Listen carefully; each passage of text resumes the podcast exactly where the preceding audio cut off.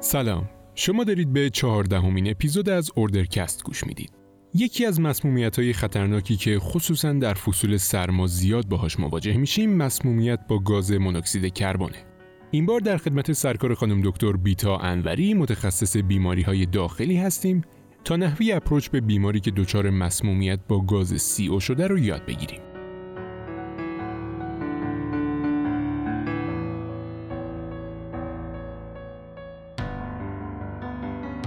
ما پس که امروز می‌خوایم صحبت کنیم در مورد مسمومیت با گاز CO هست. انوری هستم خدمتتون هستم. می‌دونید که مسمومیت با گاز CO با توجه به شیوعش که عمدتا به علت بخاری هایی که ممکنه در داخل منزل وجود داشته باشه لوله کشی های غیر استانداردی داشته باشه. عدم کنترل لوله کشی ها خصوصا در ابتدای فصل زمستان که ممکنه باعث مسمومیت با گاز CO بشه و استفاده از وسایل غیر استانداردی که در زمستان هست. خب اینا همه risk factor هایی هستن که ریسک مسمومیت با گاز CO رو در افراد در زمستان زیادتر می‌کنن. هرچند که ممکنه حتی در مسمومیت هایی که مثلا در آتش سوزی ها اتفاق میفته یکی از عوارضی که همراه سوخت سوختگی در مناطقی که دچار آتش سوزی میشن هم CO poisoning باشه. CO poisoning معمولا در افراد وقتی اتفاق میفته که میزان در واقع کربوکسی هموگلوبین از range نرمال که معمولا حد اکثر یکی دو درصد حجم اتصال با هموگلوبین رو کربوکسی هموگلوبین ممکن تشکیل بده بیشتر میشه و معمولا در range بیشتر از 10 درصد حتی 15 درصد این معمولا علائم خیلی می‌تونه شدید و حتی لتال باشه. حتی در مسئولیت های در سطوح پایینتر 5 6 درصد هم علائم واضح مسئولیت با گاز سیاه می‌تونه دیده بشه. در افراد اسموکر معمولا خود به خود گاز سیاه یه مقداری در خون این افراد به صورت مزمن خصوصا اونایی که هوی اسموکر هستن بیشتره. حتی ممکنه دیدن تا 5 درصد 8 درصد 10 درصد هم گزارش شده. نوزادا یه نکته هست که نوزادا به خاطر اینکه خودشون در واقع هموگلوبین F دارن و مقدار زیادی ممکنه تمایل زیادی برای اتصال به هموگلوبین داشته باشن میزان گاز CO هم در اینا یه مقداری درصدش تا 7 درصد ممکنه کربوکسی هموگلوبین توشون دیده بشه که گاهی اوقات تشخیص افتراقی داره. دیگه اینکه ممکنه در بیمارانی که مسمومیت با گاز CO دارن ممکنه علائم خیلی خیلی غیر اختصاصی در بیمارانی که سطح تماس طولانی مدت با میزان غلظت پایین گاز CO دارن دیده بشه. تماس طولانی مدت معمولا ممکن سه ساعت چهار ساعت فرد در یه محیطی که حالا قابل توجهی تو محیط وجود داره باعث مثلا سردرد و dizziness و عدم concentration و اختلالات حتی cognitive توی فرد بشه بی تحریک پذیری مثلا در فرد ایجاد بشه. در حالی که در مسمومیت های حادی که فرد در تماس با مقدار زیادی گاز CO هست ممکنه سردرد لزوما اولین علامت نباشه. مثلا اولین علامت فرد کاهش هوشیاری باشه یا خیلی مواقع خیلی از اینا اول با تهوع احساس تهوع یا بعضی موقع استفراغ ممکنه علائمش شروع بشه. اطفال نسبت به بزرگسال به علت tachypnea و rate تنفسی بیشتر حساسترن زودتر علائم توشون بارز میشه و خب خانم های باردار گروه در معرض خطرن به خاطر جنینشون ممکنه زودتر آسیب ببینه. فردی که میاد با مسمومیت با گاز CO به دنبال تماس با محیطی که ممکنه آلوده باشه ممکن چند در حال تماس چند نفر و درگیری همزمان اعضای خانواده رو بده که این خیلی می‌تونه تو تشخیص کمک کننده باشه. ممکنه که بعضی از افراد موقعی مراجعه می‌کنن مثلا بیماران دیگه در منزلشون مثلا دچار افت هوشیاری شده باشن. میزان حساسیت افراد ممکن متفاوت باشه. در بعدی ورود وقتی فرد مراجعه می‌کنه علاوه بر این علائمی که مثل واقع علائمی مثل سردرد و تهوع و گیجی و حتی اتکسی و استفراغ و علائم گوارشی و حتی مریض ممکن احساس درد قفسه سینه نفس تنگی داشته باشه یا ممکنه در بعضی از افراد اولین علامتش کاهش هوشیاری باشه یعنی مریض دچار علائم نورولوژیک میشه. ممکن حتی syncope اینا داشته باشن. مریض ممکنه علائم focal neurologic sign داشته باشه حتی علائم مثلا CVA ممکنه بعضی از افراد presentation شون باش باشه. یا اینکه ممکنه در بیمارانی که زمینه بیماری ایسکمیک قلب دارن اولین presentation فرد به صورت یه MI باشه. یعنی مریض میاد با علائم myocardial infarction که می‌دونید ریسک درگیری آریتمی های قلبی و پی وی سی های frequent و حتی ممکنه کاردیومیوپاتی ناشی از در واقع CO poisoning و افت ejection fraction عوارض قلبی عروقی خصوصا در افرادی که بیماری قلبی دارن و حتی در افراد سالم ها در موارد شدید می‌تونه بیشتر باشه. در مورد بیماری که میاد مراجعه می‌کنه با همچین علائمی گاهی ممکنه بیماران با کاهش هوشیاری اصلا به اورژانس آورده بشن. خب همطور یک دو سه ما تو برخورد اولیه که با همچین افرادی برخورد می‌کنیم معمولا تو پوستشون ممکنه اون ظاهر تیپی که چری ردی در واقع مثلا رنگ قرمز آلبالویه دیده بشه ممکنه است که بازها دیده نشه. این معمولا لزوما فقط به هایپوکسی نیست چون خود هایپوکسی همراه با اون اثرات وازودیلاتوری که به علت شباهت گاز سی او با او هست ممکنه تو عروق محیطی ایجاد بشه می‌تونه باعث ایجاد علائم تغییرات رنگ پوست و اینا بشه. دیگه اینکه ممکنه که مردمک میدریاتیک بشه علائم دیگه که ممکنه تو یافته‌های physical exam شون دیده بشه ممکنه مریض شما respiratory depression داشته باشه. احساس تنگی نفس داشته باشن. بعضی از اینا اصلا ممکنه با رتینال باشن blurred vision یکی از علائمی است که می‌تونه داشته باشه.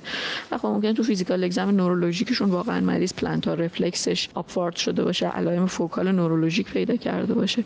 تو بیماری که با کاهش هوشیاری مراجعه می‌کنه ممکنه به علت هایپوکسی شدیدی که بیمار داره فرد علائم حتی metabolic اسیدوز هم در یافته‌های بالینیش دیده بشه. بعضی از اینا حتی با ادم ریه میان مراجعه می‌کنن که معلوم نیست ادم ریه بعضیشون ممکن ناشی از زمینه infarction قلبی باشه یا اینکه نه به علت زمینه بیماری قلبی قدیمی باشه که یک هایپوکسی تشدیدش کرده یه decompensated heart failure پیدا کرده باشن. علتش دقیقا مشخص نیست ولی خب واقعا ممکنه با علائم واضح ادم حاد ریه پیدا کنن و مریض به سرعت نیاز به اینتوباسیون و حمایت تنفسی و admission تو ICU داشته باشه. اولین برخوردی که تو بیماران با CO poisoning ممکن داشته باشین کسایی هستن که با هایپوکسی شدید وقتی اومدن مراجعه کردن معمولا تجویز اکسیژنه. هایپوکسی ممکنه در pulse oximeter بیمار به راحتی مشخص نشه. علتش هم به خاطر اینه که در pulse oximeter ایی که ما داریم ممکنه که اکسی هموگلوبین و در واقع کربوکسی هموگلوبین مشابه هم دیگه وسیله اون اشعه infrared در واقع شناسایی بشن و اشتباها saturation بیمار رو بیش از میزان واقعی برآورد کنه. پس خیلی pulse oximeter ای معمول ممکنه reliable نباشن و استفاده از نمونه گازهای خونی ممکنه در ارزیابی هایپوکسی بیمار کمک کننده باشه. برای تشخیص اگر که واقعا CO oximeter داشته باشیم co-oximeter داشته باشیم خب خیلی کمک کننده است. ولی خیلی در مطالعات evidence based میزان حساسیتش تایید نشده و واقعا ما ممکنه CO poisoning داشته باشیم. ولی میزان در واقع کربوکسی هموگلوبینی که در co-oximeter ارزیابی میشه underestimate کنه و نتونیم تشخیص بدیم. به خاطر همین خیلی guideline ها توصیه نکردن می‌تونیم ازش استفاده کنیم. مثبت بودنش کمک کننده است. ولی خیلی specific می‌تونه باشه. ولی sensitivity ش زیر سواله.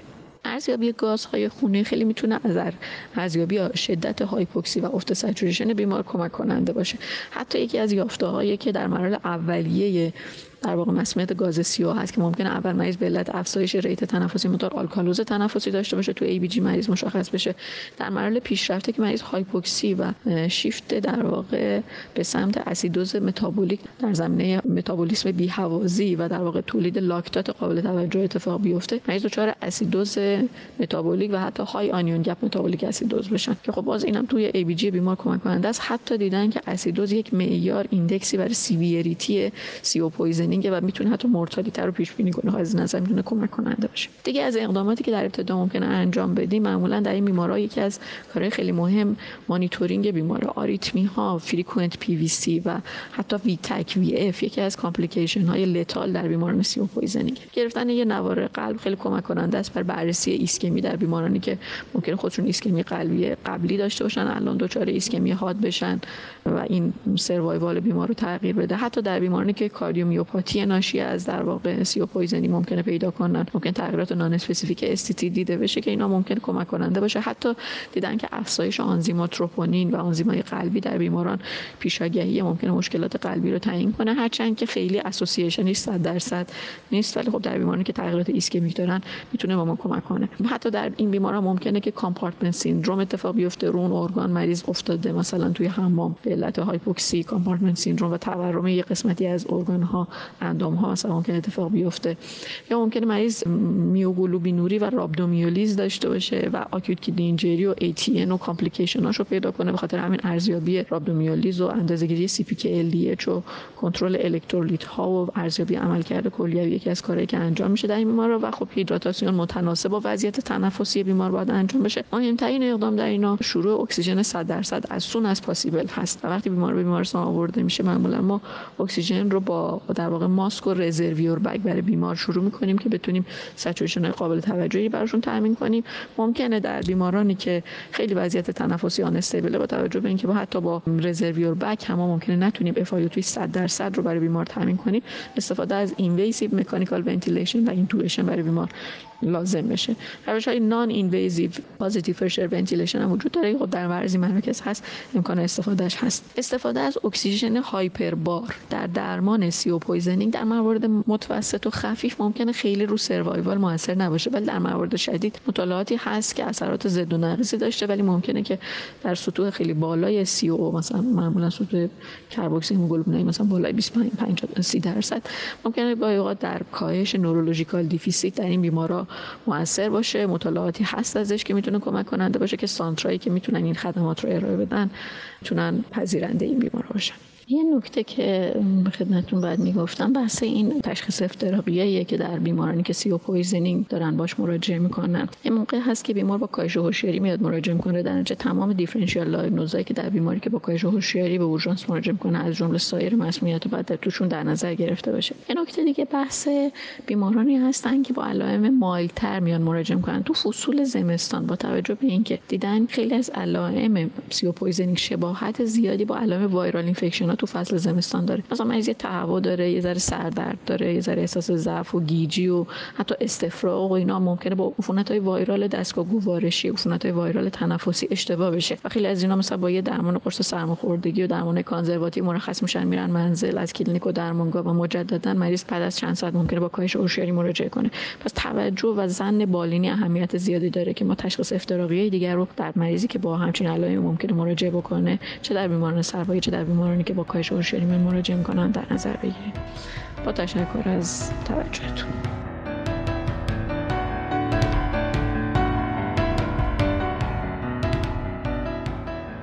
اگر اردرکست رو دوست دارید پیشنهاد اون به همکلاسی ها و همکاراتون بزرگترین دلگرمی ما برای ادامه دادن این پادکسته. Ordercast از تمام اپ‌های پادگیر معمول مثل Castbox، Spotify، Google و Apple Podcast قابل دسترسیه. نهایتا مثل همیشه پذیرای نظرات شما هستیم تا اونها را از طریق آیدی هایی که توی کانال تلگرام معرفی شده یا دایرکت اینستاگرام و یا ایمیلمون با آدرس ordercast.contact at gmail.com به گوشمون برسونید. روز و شبتون خوش